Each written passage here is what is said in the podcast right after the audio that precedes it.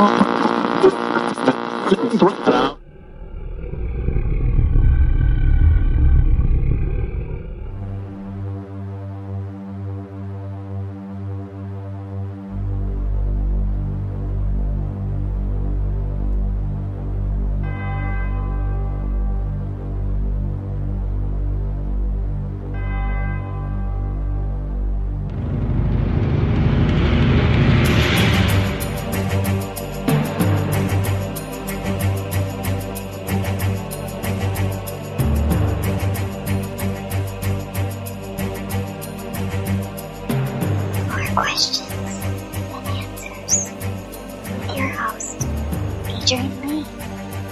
yes, indeed, there are more questions than answers. Like, why doesn't Tarzan have a beard? Hi, America. Hello, world. My name is Adrian Lee, and I am your host. Do you remember Tarzan? Yes. White guy that grew up in a predominantly black neighborhood. Welcome to the show More Questions Than Answers, the only paranormal quiz show anywhere in the world. Each week, my guests and I will search the world's newspapers, websites, and TV shows just for you to bring you the very best in paranormal talk radio entertainment and enlightenment. We will then test each other's knowledge of the week's events of the mysterious, strange, supernatural, unusual, bizarre, and just plain weird. If you have just tuned in, especially to hear the show, then I admire your taste. If you have just tuned in by accident, then I admire your luck. I am huddled under my quilt with a large flashlight and a nice cup of tea with tonight's guests, somewhere in the barren wildernesses of the Midwest Plains, with the sound of my elderly mother snoring distantly from the room next door. So snuggle under your covers, turn out your lights, and hold on tight. The rules are very simple. Points will be awarded randomly for being interesting, or for making me laugh or shiver in horror. Extra points will be available for shock and awe value. To help me control my rowdy panel of recidivists and reprobates, I will employ what I have called the inappropriate bell.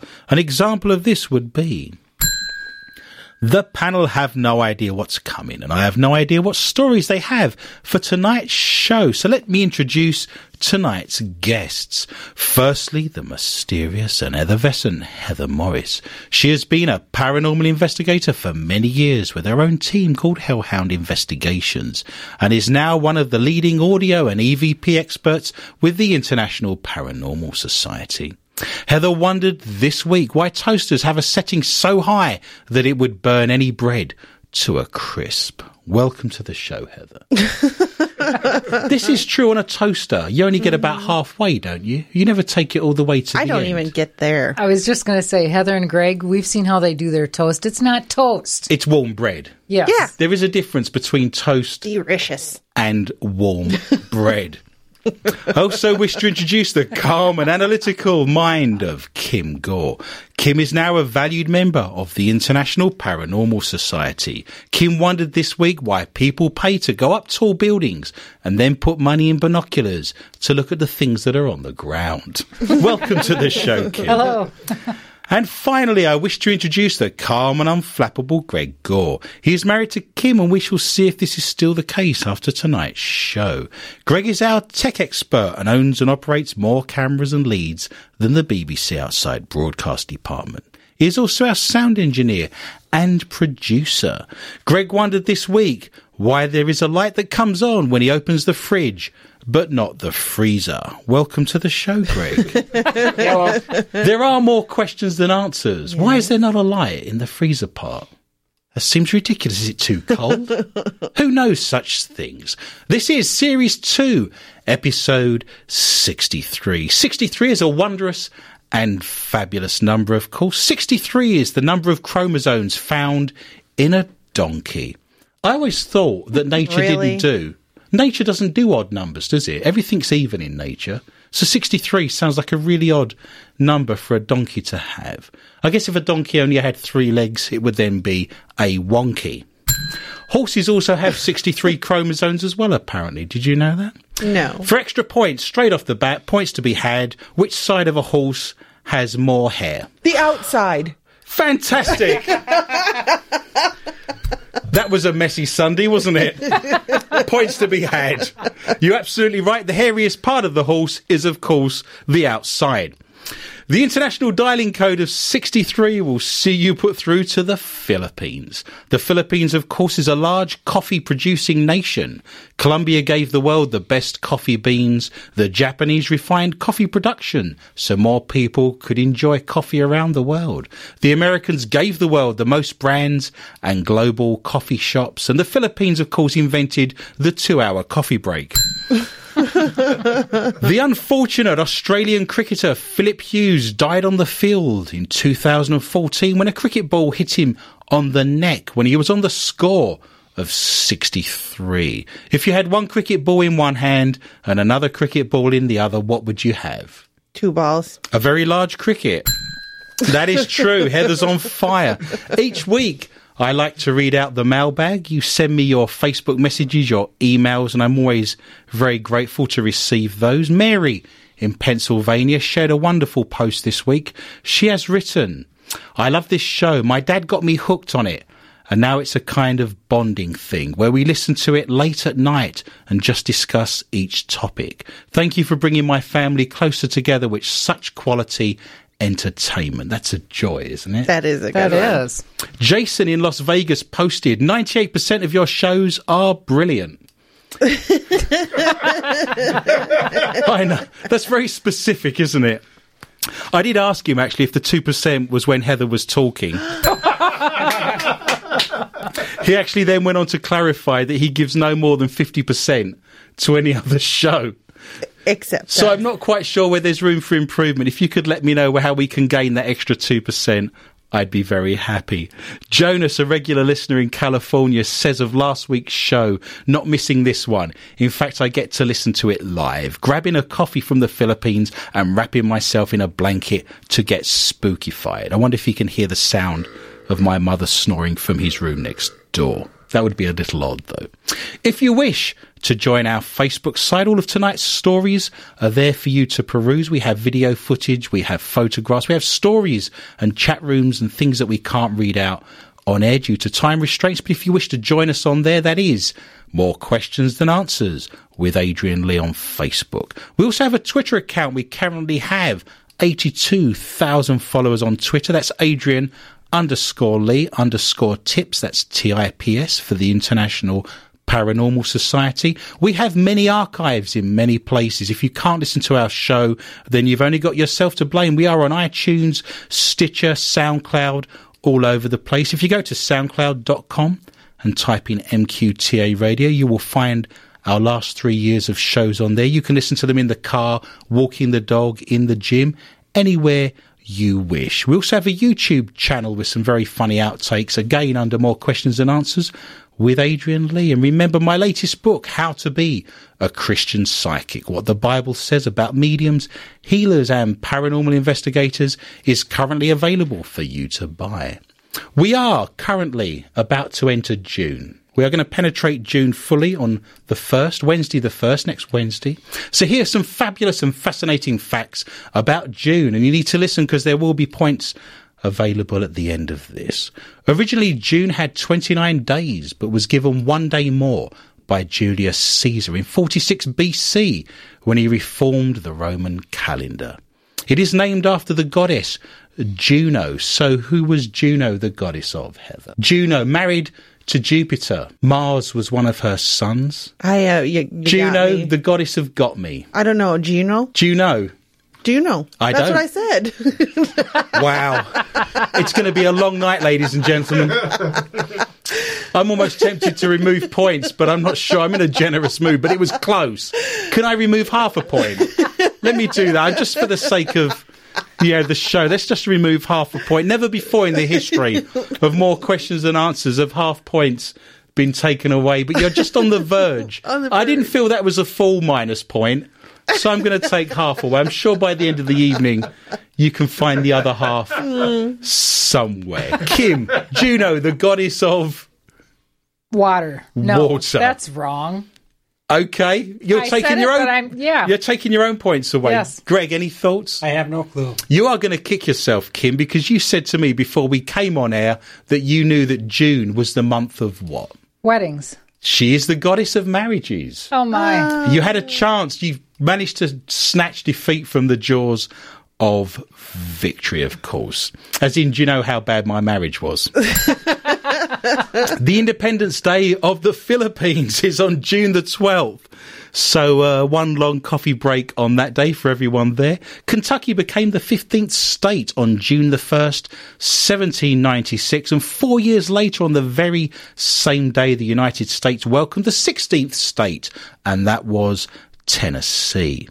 June has the zodiac signs of Gemini and Cancer and accounts for 17.8% of the population of America. So Halloween being a popular month to get frisky, apparently. It's all the costumes and also Thanksgiving celebrations, apparently. Perhaps it's cold weather creeping in as well. What do you think? That could be. You'd have to look, wouldn't you? It's so many births. The most amount of births take place in June, July. It makes you want to go back and see what was happening during those months. Summer holidays, isn't it? It's everyone having the end of their summer holidays, fall starting, Halloween costumes. I can see where that's going. We have the very first MQTA astrology quiz, and there are points Oh, to be won. I want to know the percentage of women who follow astrology compared to men. How many women follow astrology on a daily basis? Obviously, that aren't men. 63. You're going with 63, Kim. 78. 78. 69. Oh, Greg, you're very close. Kim's winning points. I need to make a note of this. It is 75, 75% of people that read astrology are in fact women. I want to know the number of Americans or the percentage of Americans that believe in astrology. So you took a poll, asked random American strangers in the street, do you believe in astrology? What percentage said they believed in astrology? 53. 53. You're going for roughly half there, aren't you? 12. 12. 20. 20. Greg has won himself some points. It is 33% of Americans believe in astrology. I'm looking now. If you go to Google and you type in the word astrology, I want to know how many websites would come up that you would hit just doing a Google search on astrology. Heather, what are you going with? It's in the millions, I might add. 72 million. 72 million. Yeah. Greg's doing it as we speak. Cheater. I bet he's got the wrong answer, though. It's going to be 69. You know that. He's going, you're going So for I'm I'm going to go lower than that, and I'll say 45. 45. Greg, what are you going for? 30 million, 400,000. Can you try and be more specific? That's all it's Greg, having done it on his uh, computer there in the production booth, is obviously right. I don't know whether points should be had. Ingenuity, I- points for ingenuity over anything else. Finally, points to be won here. Number of professional astrologers in the USA. How many people call themselves professional astrologers? 217. 217. Yes. Well, like 217 or Yes. 217 people Yes. in America are calling themselves astrologers, apart from the fact there's 30 million websites out there. Okay, yes. we'll I'm go just going with professional, professional ones. professional. We call ourselves a professional. one. Is this a professional radio show? well, Are you a professional presenter? Well. Kim! Dangerously close to losing another half point there. It's going to be a long night for you, isn't it? With fractions. She spends about a third of her day thinking about fractions. Kim! God. I can't even remember the question. Number of professional astrologers in the USA is 28 million. 28 million. So we've got 200 and how many? 217. And Kim's gone with 28 million. Yeah. I've got to split the difference somewhere, haven't I? I want 20,000. Greg is the closest. Maybe he's not. What's my math? Heather's actually the closest.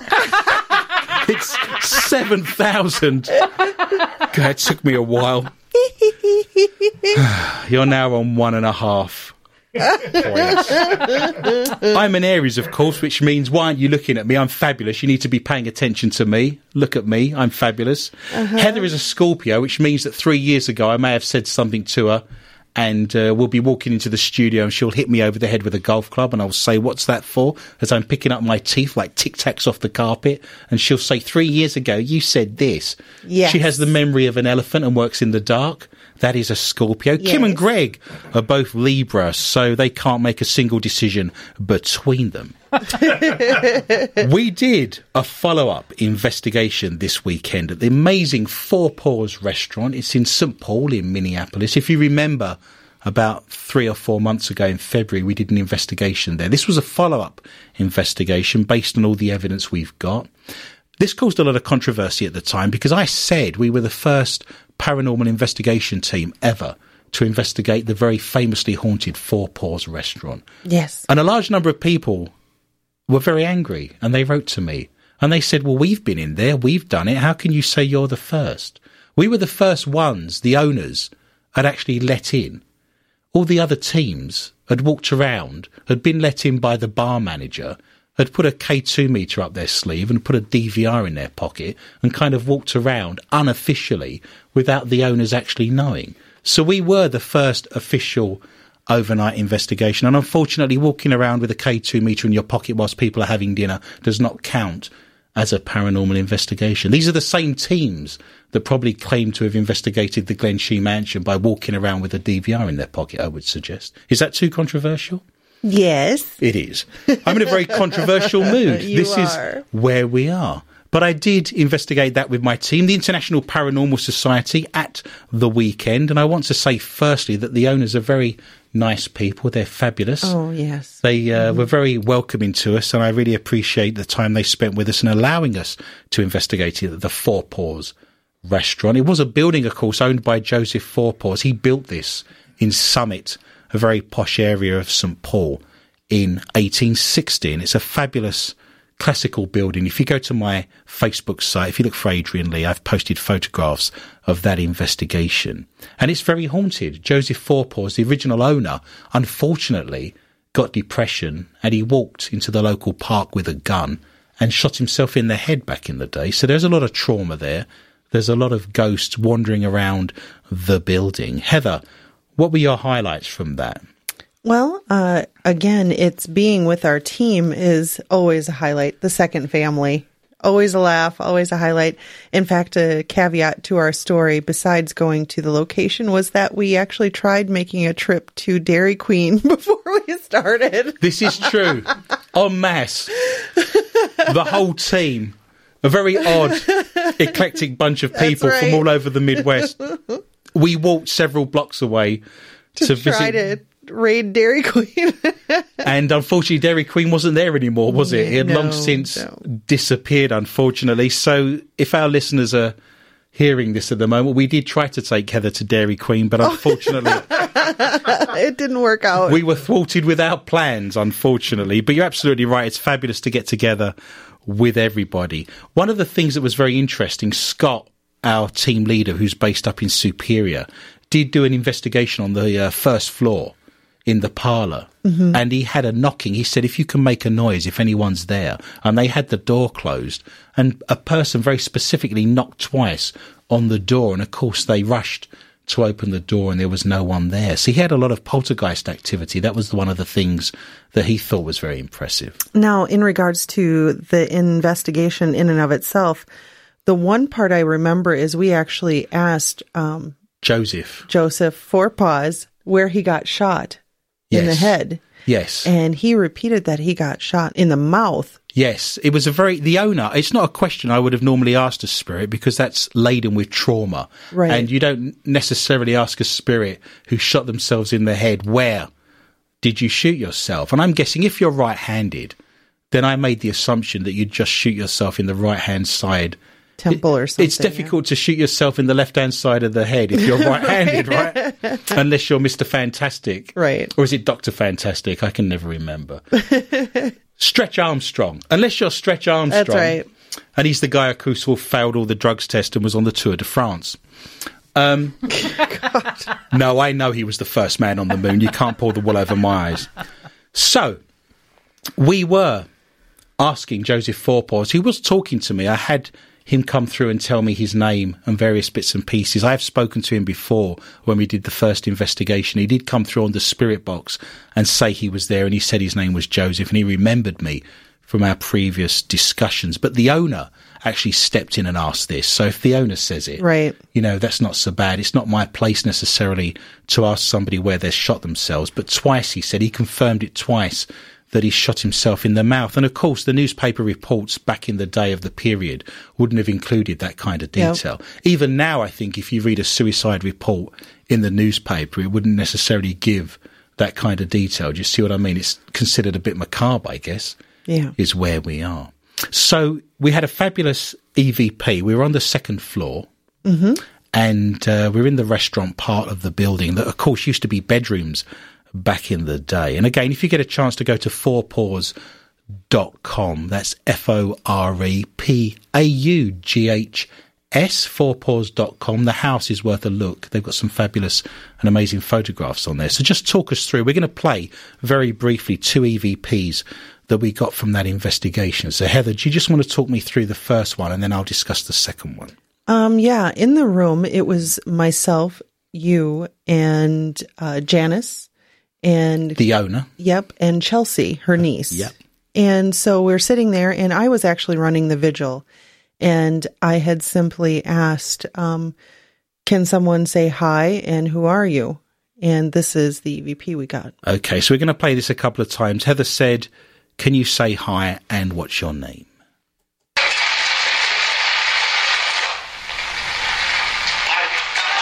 Hi.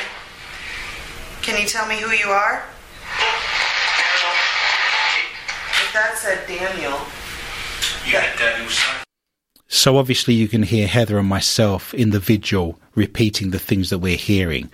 So what he said there, and we'll play it again for you. We asked the spirit if he could say hello to us, and he said hi. There's then a pause of a couple of seconds, and we ask him for his name, and he clearly says his name is Daniel. So let's just listen to that again.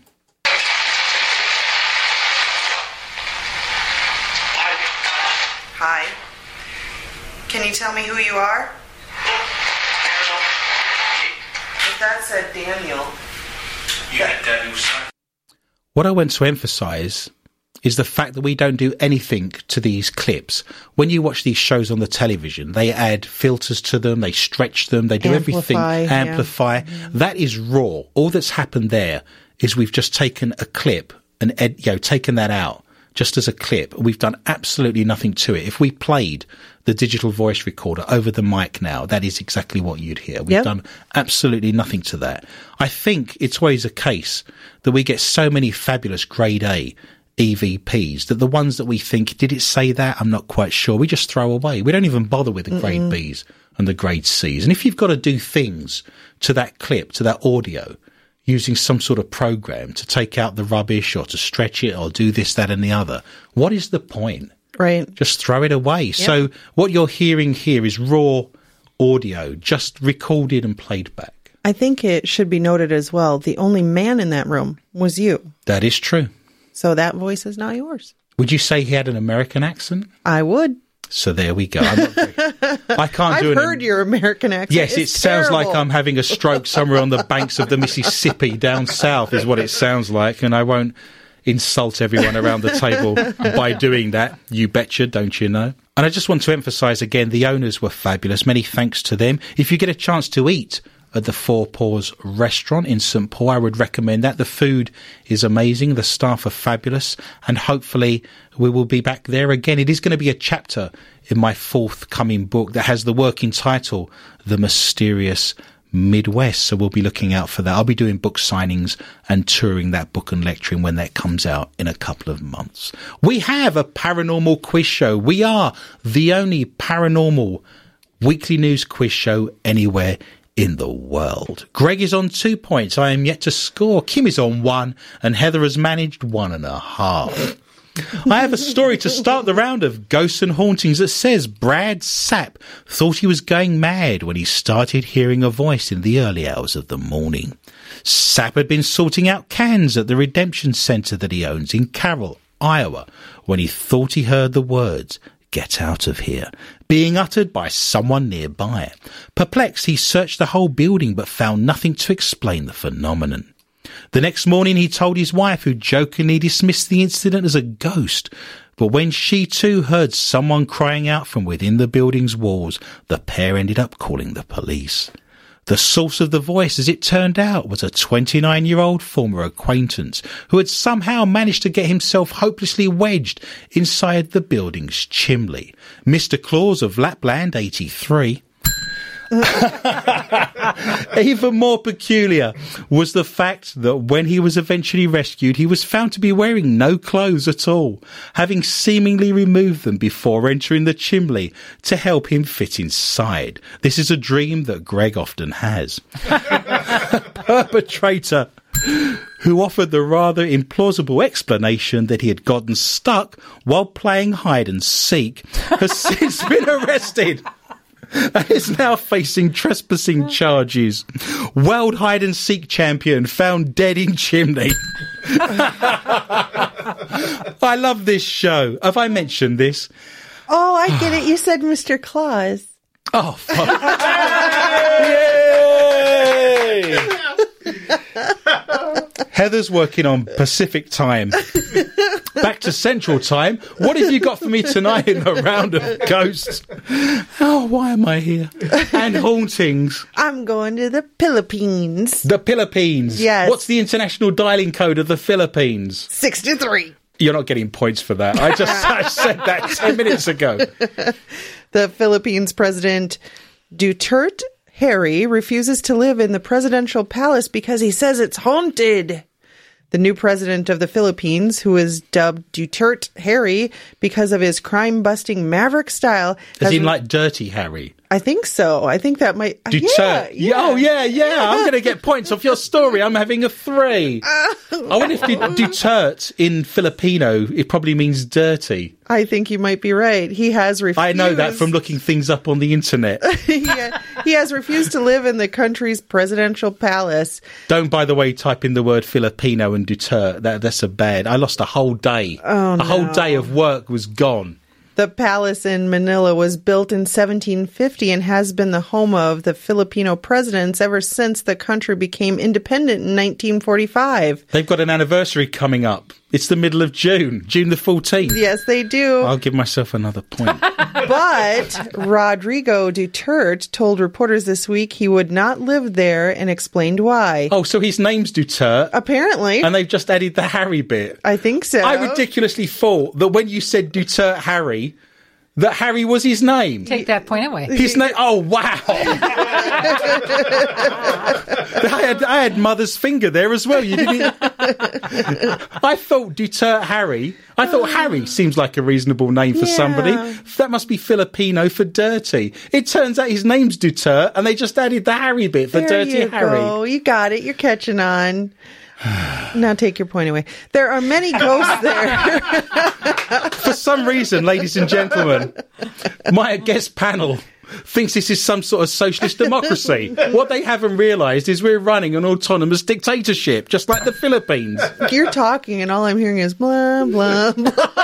I'm talking, and all I'm hearing is four points. Don't enable her. She only gets like this because you give her high fives and laugh. the palace's most notorious residents were actually the dictator Ferdinand Marcos and his wife Imelda, who lived there from 1965 until they were ousted by People Power in 1986. He wasn't ousted, he was shot. Was he? Absolutely. During their rule, many political dissidents and coup plotters were allegedly tortured and murdered in what is known as the Black Room. But the Marcoses themselves also claimed to have been haunted by ghosts of two former presidents, Manuel Quezon and Manuel Roxas or Rojas. Marcos's daughter, Amy, once saw a Quezon's ghost in the presidential study, and the palace is also reportedly haunted by the ghost of a presidential valet. Duterte said he still planned to work out of the palace, but said he was looking into possibly living in a nearby mansion. He's So he's- out of there. He's out of there. He's he couldn't live in the east or the west wing of the palace. He's going to live in a No, mansion. because they were filled with Imelda's shoes. That's true enough. She did have a lot of shoes. That Did woman, she? didn't she? More than you could possibly wear in a lifetime, unless of course you were a centipede, in which case that'd be great. Best thing ever, wouldn't it? Hmm. That's why you don't see centipedes playing soccer because they don't get onto the second half. It takes them the first half to put their boots on. A spooked out couple were terrified to discover that they were stalked by a horde of black eyed ghosts as they went on an early morning walk through a graveyard. But they only realized the spooks were there when they looked at their photographs they had snapped while they were out. Kev and Liz Lane were walking through their local cemetery in Cowden, Kent, when they were followed by the spirits, and they snapped these images to prove it. The throng of ghostly apparitions appeared behind the duo just before 5 a.m. when they were listening to the dawn chorus. Who goes for a walk in a graveyard at 5 a.m.? That's got to be insomniacs, alcoholics, and paranormal investigators. Heather sits in the middle of that Venn diagram. Whoever knew that learning about Venn diagrams at school would come in useful all these years later for a joke about Heather? See, it wasn't a waste of time. One day I'm hoping to use quadratic equations. Great. But the married couple only discovered them when they got home and checked their camera, which appeared to show an Edwardian era woman and a boy, as well as other spooky faces, all with black eyes. The photos appeared to show some sort of fog moving into view across the three pictures, which were taken only seconds after each other, and the couple said no fog was visible with the naked eye. Liz, 54, and husband Kev were completely unharmed by their visitors from beyond the grave because they only spotted the spectres when they got home. Kevin, 57, said at the time nothing seemed out of place, but when we looked at the pictures after we got home and uploaded them, this is what we saw. When we took the pics, there was no mist, fog, or smoke. In the first picture, something is coming into shot on the right as well as the left. In the second one, the mist envelops the picture, and in the middle of the mist appears to be an Edwardian lady with a baby, and next to her appears to be a Victorian boy. Full marks for distinguishing between Victorian and Edwardian fashions. There's a very fine line there, isn't there? Not many mm-hmm. people could do that. It's very impressive. The third picture was taken seconds after and it's gone, apart from an orb in the top left hand corner. In the final picture, it appears as though the ghostly presence has disappeared almost as quickly as it came. The pictures were taken in the graveyard of the St Mary Magdalene Church in Cowden. The church itself isn't renowned for phantom sightings, although the village of Pluckley, just 30 miles away, was named as the most haunted place in Britain and even received a Guinness World Record in 1989. The village has more than 15 recorded ghosts, and visitors have reported hearing a ghostly horse drawn coach, seeing black silhouettes, and hearing screams. I've actually been to Pluckley. It's a really nice little village in Kent. I sat and had a lovely dinner in the pub there that sort of dates back to the 13th, 14th century. What, Most- your dinner? Yes, my dinner dated back. I had to have a glass of water to put it in to rehydrate it.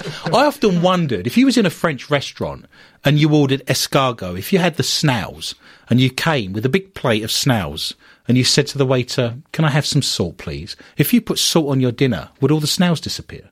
Would you just have the shells rolling around? Would you hear and all your snails, your dinner has disappeared before your very eyes. And the next thing you'd say to the waiter is, could you bring me a glass of water, please? And you could rehydrate your dinner in front of the waiter using a glass of water. Was that what you was thinking? No. You have too okay, much time. just checking. I actually got an EVP of a horse and carriage. It says in Pluckley, one of the things that happens is hearing a horse and carriage running by. And I did an investigation in Bedfordshire back in Britain with the team of the Luton Paranormal Society. If people wish to look that up, that's a fabulous team, the Luton Paranormal Society, LPS. We did an investigation in Bedfordshire at Houghton House. It's a Jacobean hunting lodge. It's the ruins of a lodge dating back to 1615. And of course, we don't have horses and carriages running around in the middle of the night in Britain. And we actually recorded some EVPs of horses and carriages, what sounded like horses and carriages running along the country lanes there. I thought that was very, very interesting. If people wish to see those photographs, they need to visit our Facebook site, More Questions and Answers with Adrian Lee. Kim, what have you got for me tonight in the round of ghosts and hauntings? Strange cemetery noises. A visitor to a graveyard bravely went to investigate an eerie and strange knocking sound coming from among the headstones and discovered a fox cub. with its head stuck in a jar of peanut butter, bashing it on a gravestone in a desperate bid to be free. What kind of sound was that making? Do the sound of a fox with its head stuck in a peanut butter jar. wow. I'm. Um, that's it, is it? Yeah, that's all. To me, that sounded like a fox with its head stuck in a jello jar. Surely the peanut butter would be a slightly deeper sound, would it not? I don't know. Okay. Turns out you're making it up. Who knew?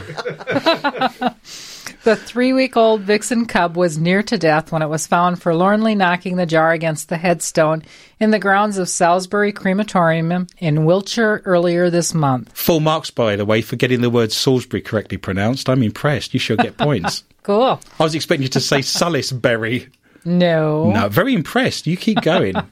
She was picked up by Kevin Drew from the Creatures in Crisis Animal Rescue Sanctuary, and he managed to free it with the help of his son Callum before taking it back to the center in nearby Winterslow. We had a call about an animal banging around at the crematorium. They thought it was a kitten banging its head against a gravestone, he said. We attended the scene, and there was a fox cub with its head stuck in a peanut butter jar trying to lick the peanut butter out. The jar was stuck fast on its head. If we had been there any later, it very well may have died.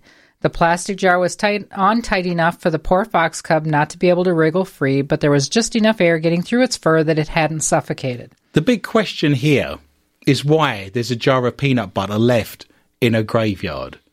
I mean, that can conjure up all kinds of imagery. I can't even begin to explain how that would get there. That worries me. That gives me concerns. What kind of dark shenanigans is taking place in graveyards in Salisbury with peanut butter? That's where I'm putting your ashes. Is it? Okay. Put it in the Jif jar. Okay, and just throw them over the wall. That'll be cheap. I'm surprised you won't then be dancing on them. That's why I'm getting buried at sea. Uh huh. How'd you like it now? That's uh, ruined your plans, hasn't it? How do you get buried in? A The jar. sea. How'd you get buried in the sea? Mm-hmm. I'm um, just curious. When the tide goes out, you dig a hole, you put the peanut butter jar in, and wait for the tide. This is a woman who's never ever seen the ocean or any kind of tides. true. It's true. We're we're landlocked in Minnesota, the land of ten thousand lakes. In fact, there's fifteen thousand. There's just five thousand. They were too lazy to name, or they run out of names. There's so many lakes in Minnesota, they ran out of names. There's like twenty five lakes just called Long Lake. There's lakes now just called Colin and Dave because they couldn't be bothered anymore and they'd run out of ideas. You've never seen the tide. You have never seen the ocean. Nope. The tide goes out. We bury the peanut butter jar. the tide comes in. Happy dancing, Miss Morris. Morris dancing. Everybody's happy. Points to be Uh, it was on pretty tight, but there must have been just enough oxygen in there for it, added Mr. Drew. You couldn't get your finger between the jar and the animal's neck, it was on so tight. But we picked it up and brought it home and managed to cut the jar off. It's when the fox suddenly goes mad and it attacks everybody and it's ripping your throat out and clawing you up and has got rabies. Three weeks old, though I don't think it's going to do a lot Yeah. of that. Yeah, Poor it's a little bugger. Yeah, Uh, she was near to death. When she was freed, she was very subdued, but doing fine now. It will be another three months before she's released. Obviously, she has been nicknamed Peanut. We are just What's wrong with butter? they could have gone either way, 50-50 chance. PB and J? There. Mr. Drew says we are just glad it was a plastic jar and not glass. And I'm thinking, well, if it was glass and it was banging it against the cemetery headstone, it would have broke open and they wouldn't have had to rescue it. So I'm not quite sure what he means by that. It's a very strange thing. Once we got the jar off, we were able to examine it and check that it didn't need to go to the vet. We made sure there was no peanut butter residue on its head and took it to the center. Peanut, who was rescued last week, is now recovering well and living with another female fox cub. We would urge people to wash their jars out before they recycle them or throw them away because it would stop things like this from happening again. This is very true. Do you know the worst thing about finding foxes and badgers in graveyards? And I have experience of this. Yeah. And of course, a lot of graveyards in Britain are overgrown because they're five, six hundred years old. They are on 360 acres, some of them. Huge, huge plots of land, of course, for London. You can't look after those graves. They're all overgrown. It's like Sleeping Beauty. You're hacking your way through vines to see the most amazing photographs that you can get of statues and sarcophaguses and all kinds of fabulous funerary designs. But the worst thing about foxes and badgers in graveyards is they dig dens. And I have witnessed many, many times because when a fox digs a hole in a graveyard, it's kicking all the dirt out the back, right? So you walk past a hole where a fox lives and then there's a pile of dirt and there's clothes and bone fragments. I've actually seen a shoe. Oh. So they're digging through the soil and kicking everything out the other end. And of course, there's a big pile of dirt with bone fragments and bits of clothing, which is very dark. So then you're haunted by the sole of the shoe.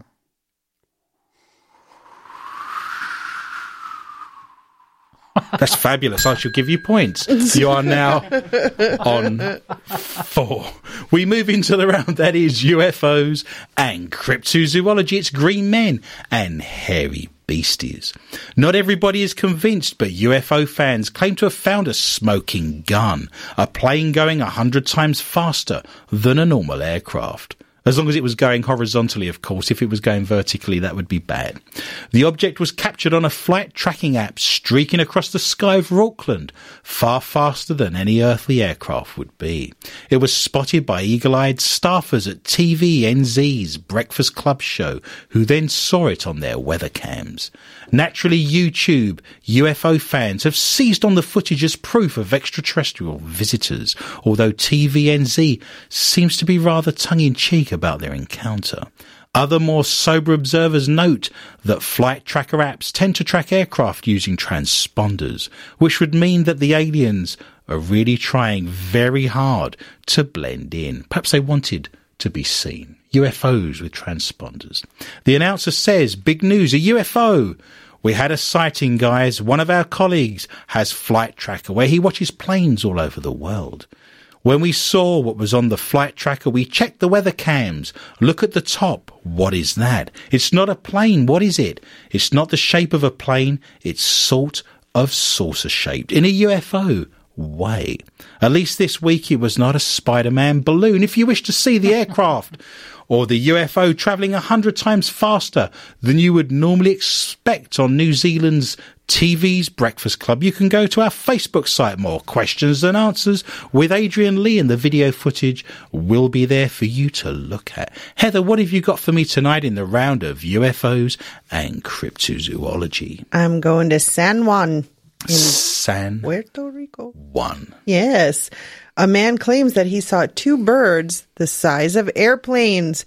Manuel Ponce, a 48 year old HVAC technician from Virginia, told Cryptozoology News on Wednesday that he was on a cruise with his family and church members when he saw the flying creatures. It happened right after 9 11, Ponce said.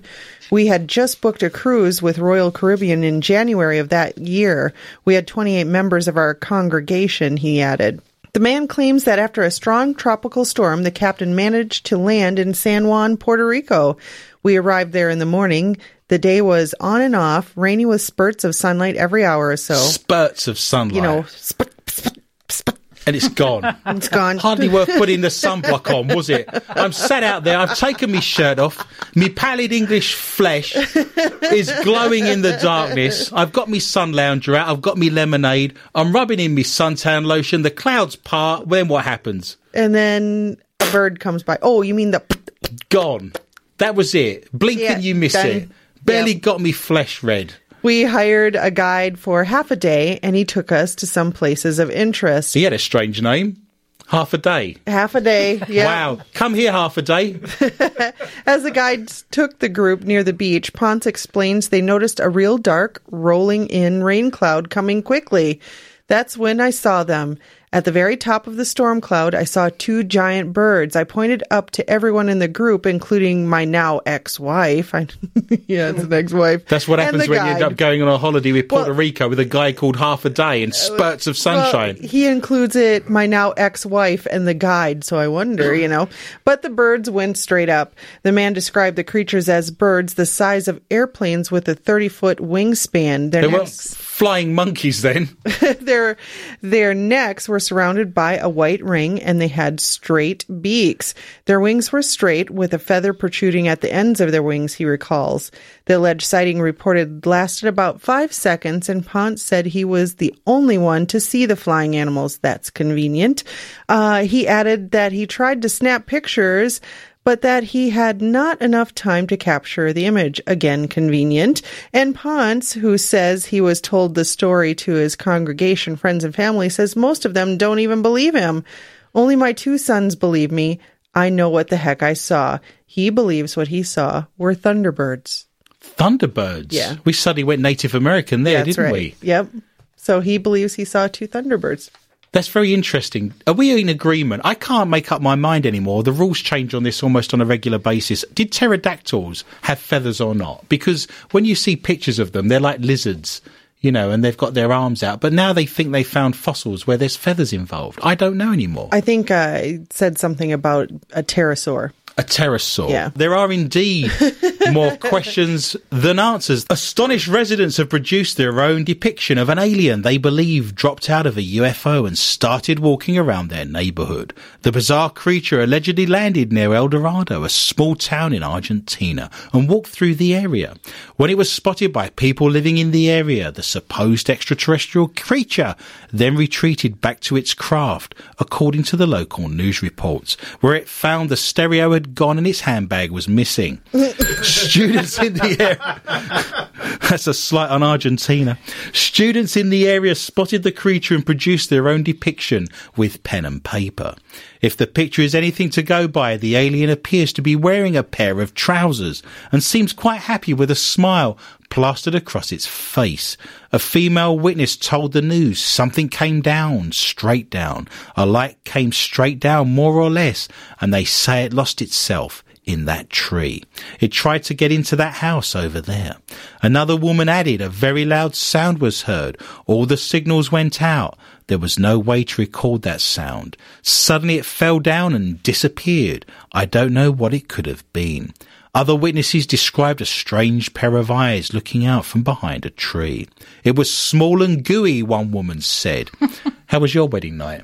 it extended its arms and climbed a tree. That's when all the neighbours came out. Kim liked that one. But nothing could be found. It is believed that the alien was spotted around 10 pm local time. According to UFO sightings daily, this is highly unusual and has not happened very often, except in secluded areas with small populations. Last time was an elementary school in Africa. For aliens to risk their safety by walking around and examining the area, there must be something important about to happen in that area. They'll calculate the risks, and if the risk is too high, they don't do it. For them to do this, something more important than their own lives was at stake. He needed to stop for a pee. He's going along in his UFO, busting for a pee, pull the UFO over. I'm busting. Just go down over there by that small rural village. I'll go behind the tree. Simple as that. We now move into the round of the strange and the bizarre. It's the stories from around the world that are too strange and too bizarre, and they don't fit into any other category except here. I have a fabulous story to start the round. It's the return of the Phantom Turtler. Da da da da da. You're enjoying that way I you, too I'm going to start a cartoon. We're going to have some sort of cartoon or TV series. The Phantom Turtler. John Smith was just an ordinary janitor when suddenly at night he gets on his Norton black motorcycle and becomes the Phantom Turtler. This is the moment a clubber was caught laying more than a few moves on the dance floor. Horrified onlookers watched in disgust as he proceeded to take a dump in full view of everyone in the night spot. the gentleman who appears to be in somewhat inebriated state is caught in the filthy act by a furious bouncer. His pants still down, he finds himself picked up and swiftly thrown towards the exit. The burly security guard then makes his feelings clear by pointing towards the door.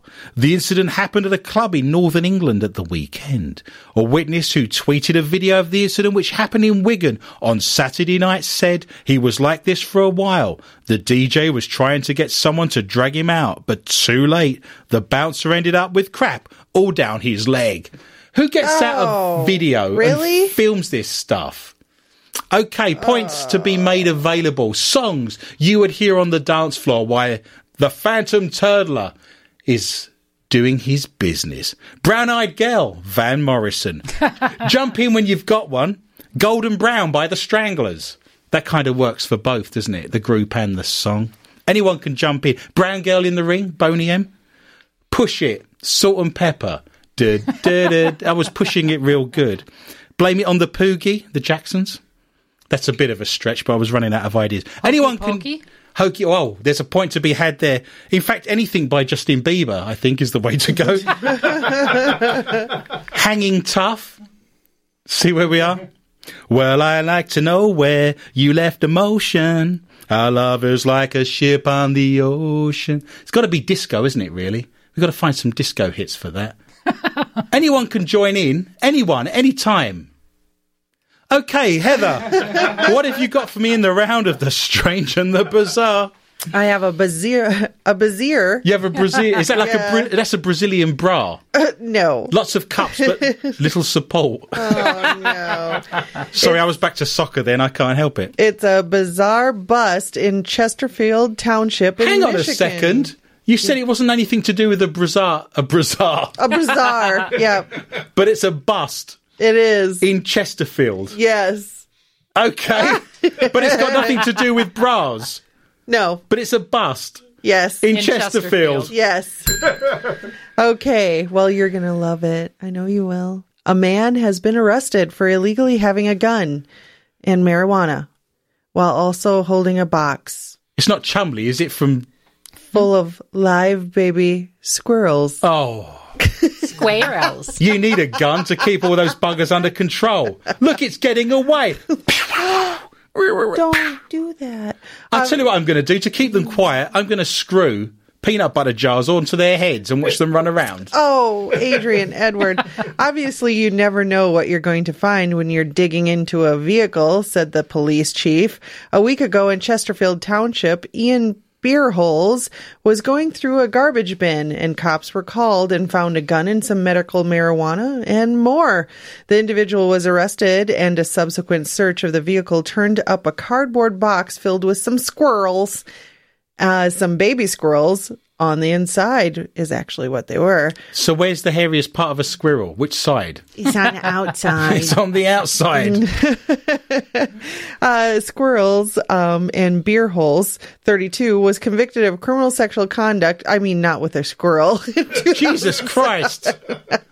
he was sentenced to three years in prison, but as a felon, he couldn't have a gun, so that's why he was actually arrested. What was he doing with a box of baby squirrels? I think he just found them, and so he thought he was helping them. Who finds A box a of box squirrels. of squirrels they ship them on Amazon. to, on Amazon?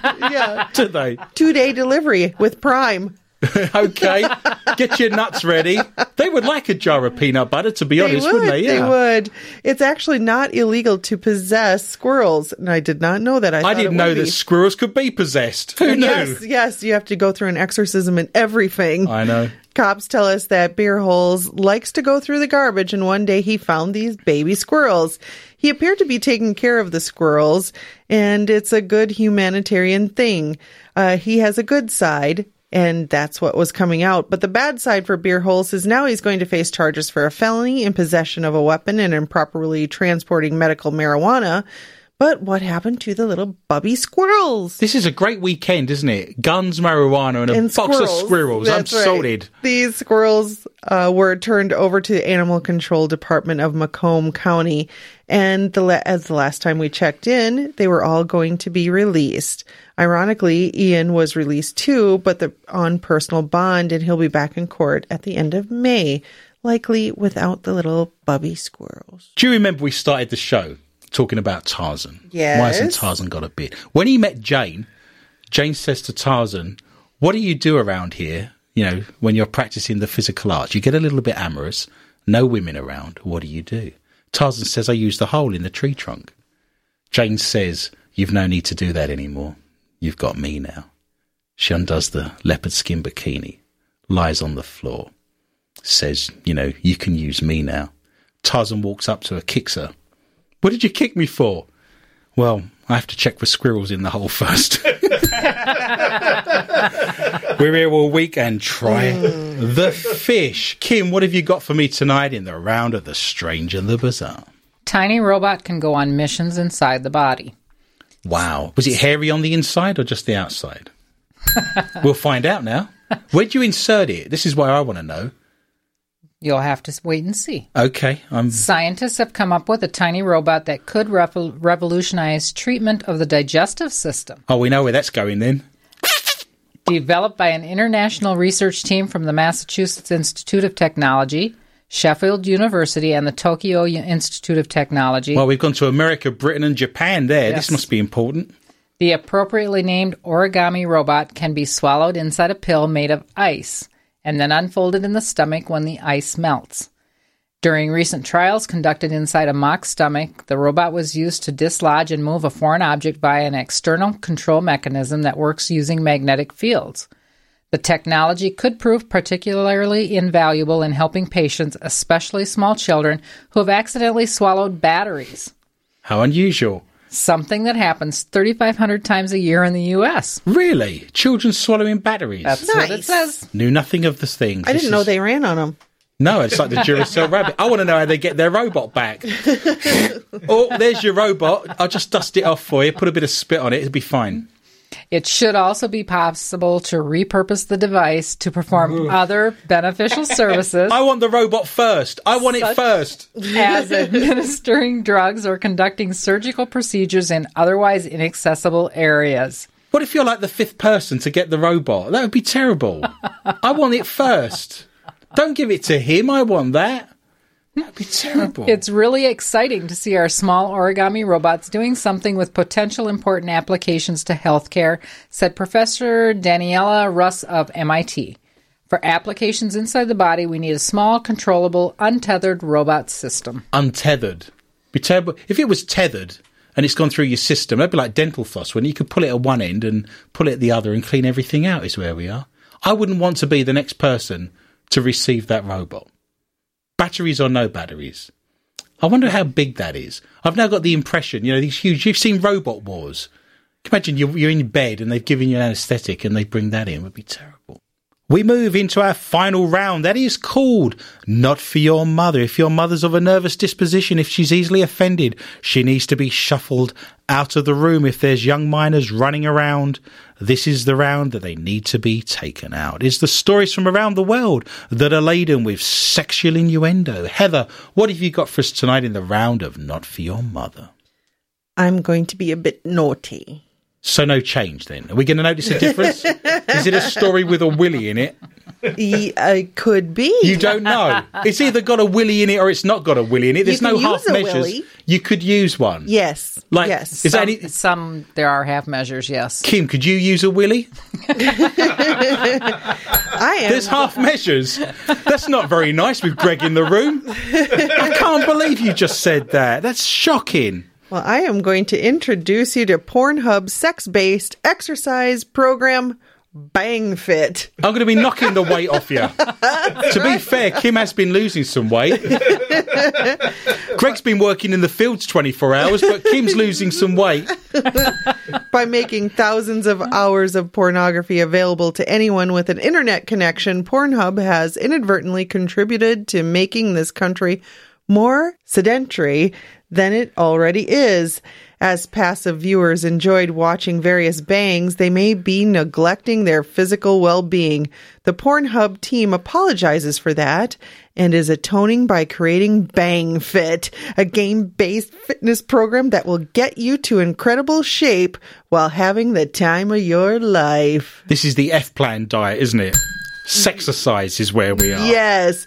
Essentially, this is an online game that invites players to strap smartphones to their bodies Hang on. as they copulate in order to score points and burn calories. Oh my. Sweetheart, can you bring the duct tape? The program is being introduced with a colorful animated video that manages to evoke both the 1970s porn craze and the 1980s fitness craze. Whoever comes first loses. The cartoon employs an eye assaulting color scheme not generally seen since the days of Physical by Olivia Newton John. And it's puzzling, however, how the cartoon characters in this little movie expect to do well at Bang Fit since they seem to lack genitalia at all. I don't want my eye assaulted. I'm just going to mention that now.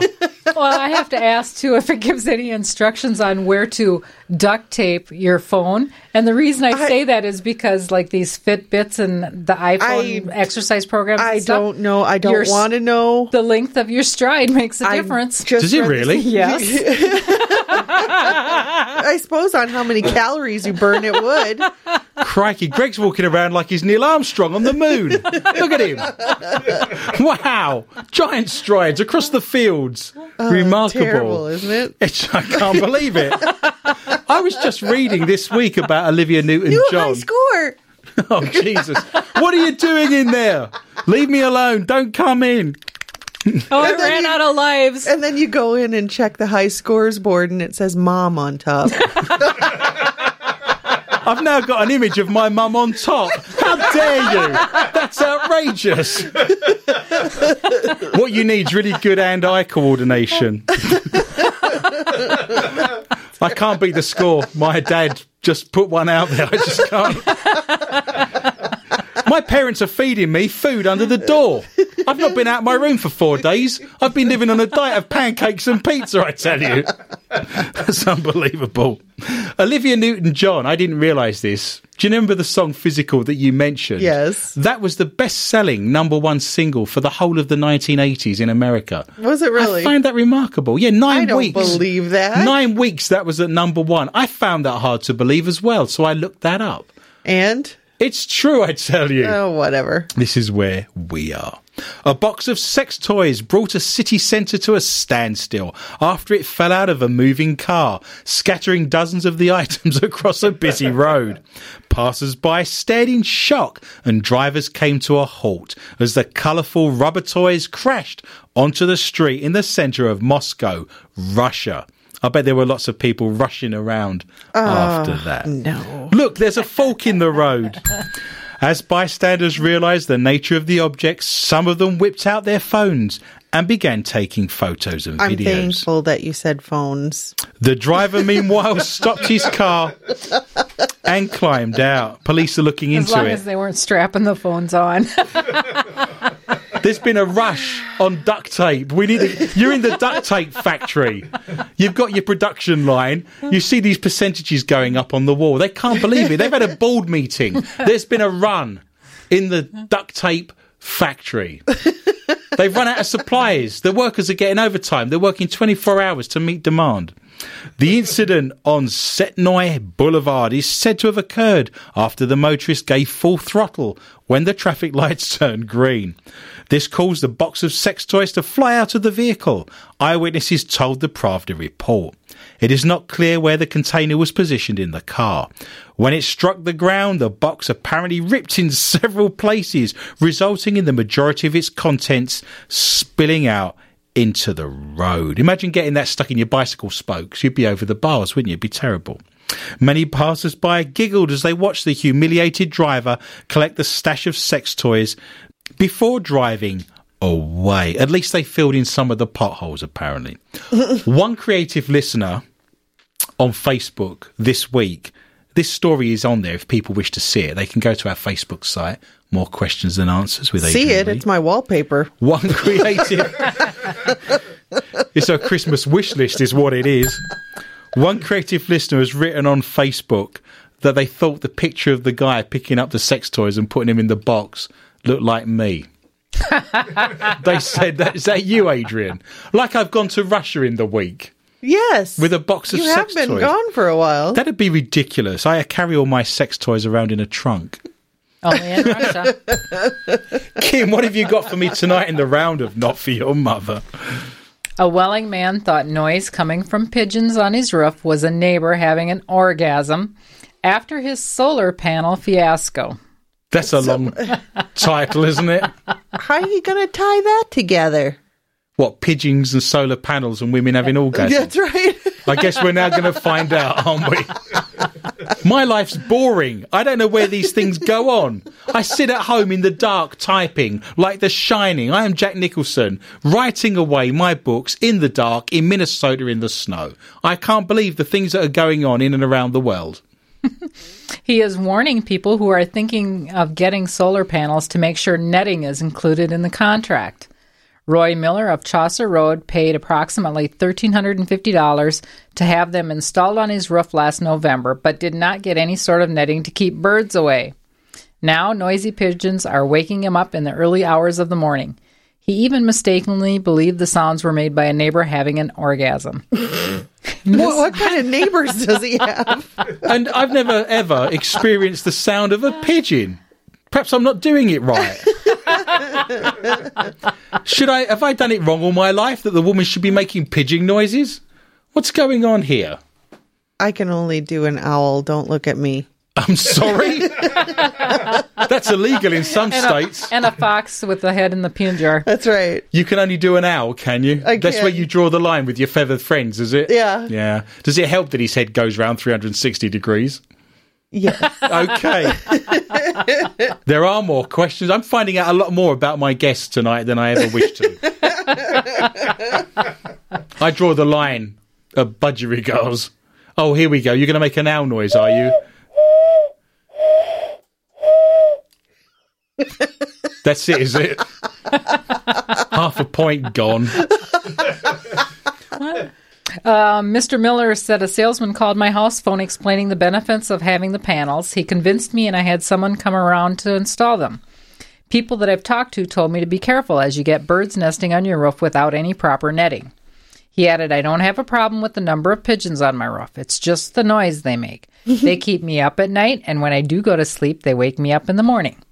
At first, I thought it was a neighbor having an orgasm. Hang on a second. If he says at first, I thought it was a neighbour having an orgasm, at some point, he must have found out that it wasn't. Did he go to his neighbour and say, Last night, you want to keep it down a little bit, and I think the bird noises are a little strange? And she says, No, I was out late last night. I never got home, didn't do anything. How does he know? He said he thought it was mm-hmm. his neighbour having and then an he org- ruled it out. So and then he ruled it rule it out. out? So how was it ruled out? Were, were questions asked? Did he mm-hmm. spy on the neighbours? Did he go round there, slip a one, found out she wasn't making bird noises, and just carried on for the sake of scientific discovery? What on earth's taking place here? I don't know. Oh, he should have got Gregory Peck and Walter Pidgeon round. They'd have sorted her out.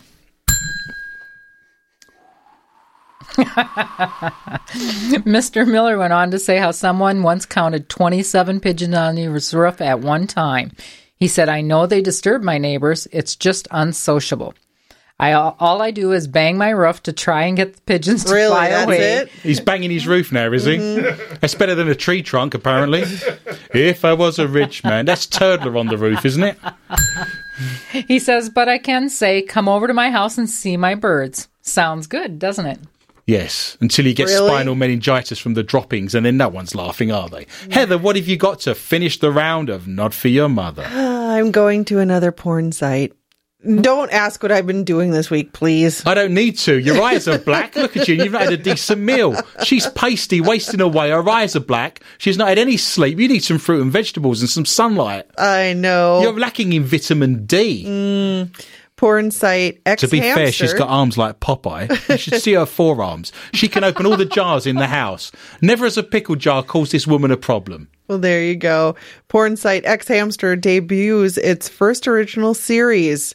It's actually a reality show, and it's called The Sex Factor. Yes, I said it.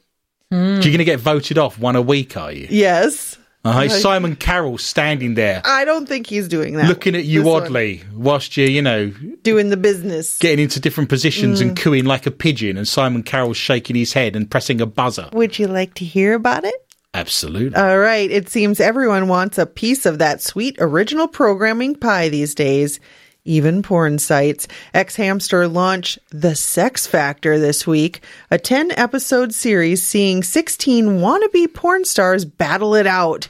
It follows the format of the talent shows you find on your major networks, with rounds of judging, people getting sent home each week, and catty pieces to camera about fellow contestants. but features some challenges you're unlikely to find on the X Factor. This week, Simon, I'm going to do Mariah Carey. Would you like to know a couple of things that they like to do on the? Well, I can Sex get I can Factor? get practicing, can't It's uh, competitive blowjobs. I hope Oh, you're not practicing that. I think they should get rid of the buzzer and introduce the gong like they had years ago. The gong, competitive blowjobs. competitive blowjobs. on my on the whistle. That- what if there's like a photo On finish whistle, on my it. whistle?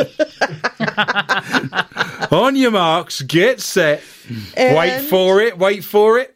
and orgasm faking. That's another. yeah, I can laugh too. Thank you. Uh, the contestants compete. Hang on. Does that include men faking an orgasm? I don't think you can fake one. Okay, we'll go with that. The contestants compete in increasingly explicit challenges to win their share of a $1 million prize, along with instant porn superstardom. xHamster wrote of the show, which it's streaming for free. Just letting you know. Host Asa Akira leads the show's contestants through the hardcore, yeah, I said it, hardcore competition, while other porn stars like Tori Black, Remy LaCroix, Lexi Belle, and Kiri Lee serve as mentors, coaches, and judges. Whatever happened to the good old porn star names? Lay me quick. Yeah. Brick Rogers and Yeah. I'm making this up. I've Yeah. nothing to back that up. What if there's a tie break and they have to do a blumpkin? Oh no. No, no. Feeling like a skit straight out of 30 Rock, The Sex Factor has some wonderful taglines for its contestants. Would you like to hear those? We've got to say it in a sexy voice. One of them, I can't say this one in a sexy voice. One of them is gang bang Enthusiast. Gangbang enthusiast. Another is Church Preschool Teacher. I thought Donald Duck would be appropriate. You're having a stroke. No, I'm not having a stroke. It's Donald Duck, I tell you. and there is another nicknamed Banana Boat. Care to know why? Because it's a boat with bananas in it. No, it's due to the upward curve of his penis. Okay. as long as we don't get to see a banana split, everybody's happy. Uh, they all these names. Um, plus, you have the judges spouting constructive comments like Spouting what? they're spouting constructive comments like I totally understood that she was coming. Okay. Totally, Totally got there. Yeah. Yeah. You had me from the first moment you opened your mouth. feel it. Susan Boyle. She walks onto the stage. From the first moment she opened her mouth, she had me. I was there. I had tears welling up in my eyes. That was the best four minutes of TV I've ever seen. That had more Facebook hits than anything else. Completely broke YouTube. YouTube. Yo, too. YouTube. it's off the street, ladies and gentlemen. My brother runs that. Yeah, yo, YouTube. I now want to start. I can't breathe. I want to start YouTube. Yo, too. YouTube. Don't diss me, you chief. Papa Shanty, man. We're going to be on YouTube. It's not mine. It's YoTube. There we go. no one goes stealing this idea and making money off us. This is copyrighted, I tell you. Oh, well, the last phrase was uh, from the judge. She was just penis hungry. I love that. Did she project into the auditorium? Oh, no, no, no. Did the people at the back get that? Oh, yeah. I can't get Susan Boyle out of my mind. I'm sorry, it's ruined. Oh, ruined God. it's ruined everything. Why'd you have to put it in mine? I'm sorry. Susan Boyle, I just can't, you know. It's the eyebrows, isn't it? It's the Why? Why? Ruined. I, I can't. I can't get Susan Boyle out of my mind. Did you tell Greg to pull up this site or what? What's he got up there? He's got pictures of Susan Boyle. Is that it? Well, you can understand, ladies and gentlemen, why this part is called Not For Your Mother, and we don't do it live on air. If you have any complaints, you need to write to Miss Morris on Yo. YouTube. Well, all good things come to an end, so let us look at tonight's scores. In last place, the K2 meter with the dead battery is Greg, who scored a very reasonable three points. But in resplendent first place with the $33,000 IR camera, it is Heather who scored four and a half points. Kim I and my. won? You did, oh, despite all the odds. I think it was more to do with the fact that the rest of us were just lagging behind. I think it's a reflection on myself, Kim, and Greg, rather than your abilities at this stage. Oh. But you did win on four and a half points. Kim and myself have four. The half point put Helped you over the over. edge. Do not fear, listener. She will lose next week with a whole bunch of stories at the same time. And I would love for you to join me for a fun and informative journey through the world of cheating, paranormal, strange, intriguing, bizarre, and weird. Please tell your friends and family about the show and feel free to contact me anytime via my Facebook site, More Questions Than Answers with Adrian Lee. You can also contact me on my Twitter account at Adrian underscore Lee underscore tips. And remember, we now do an extra 20 minutes of the show in a round called Not For Your Mother that we can't read out live on air for fear of being fined or removed, but you can find on our archives. My gratitude and greatest thanks are extended to Lorna Hunter, Heather Morris, Tom Drainer, Kim and Greg Gore, Nathan Bush, and all at the International Paranormal Society in paranormal.net. And all of the show's sponsors, including the Lakes Area Paranormal Interest Group, Peanut Butter of Minnesota, and MUFON. It just remains for me to say thank you for listening, and remember, be interested and interesting. Good night.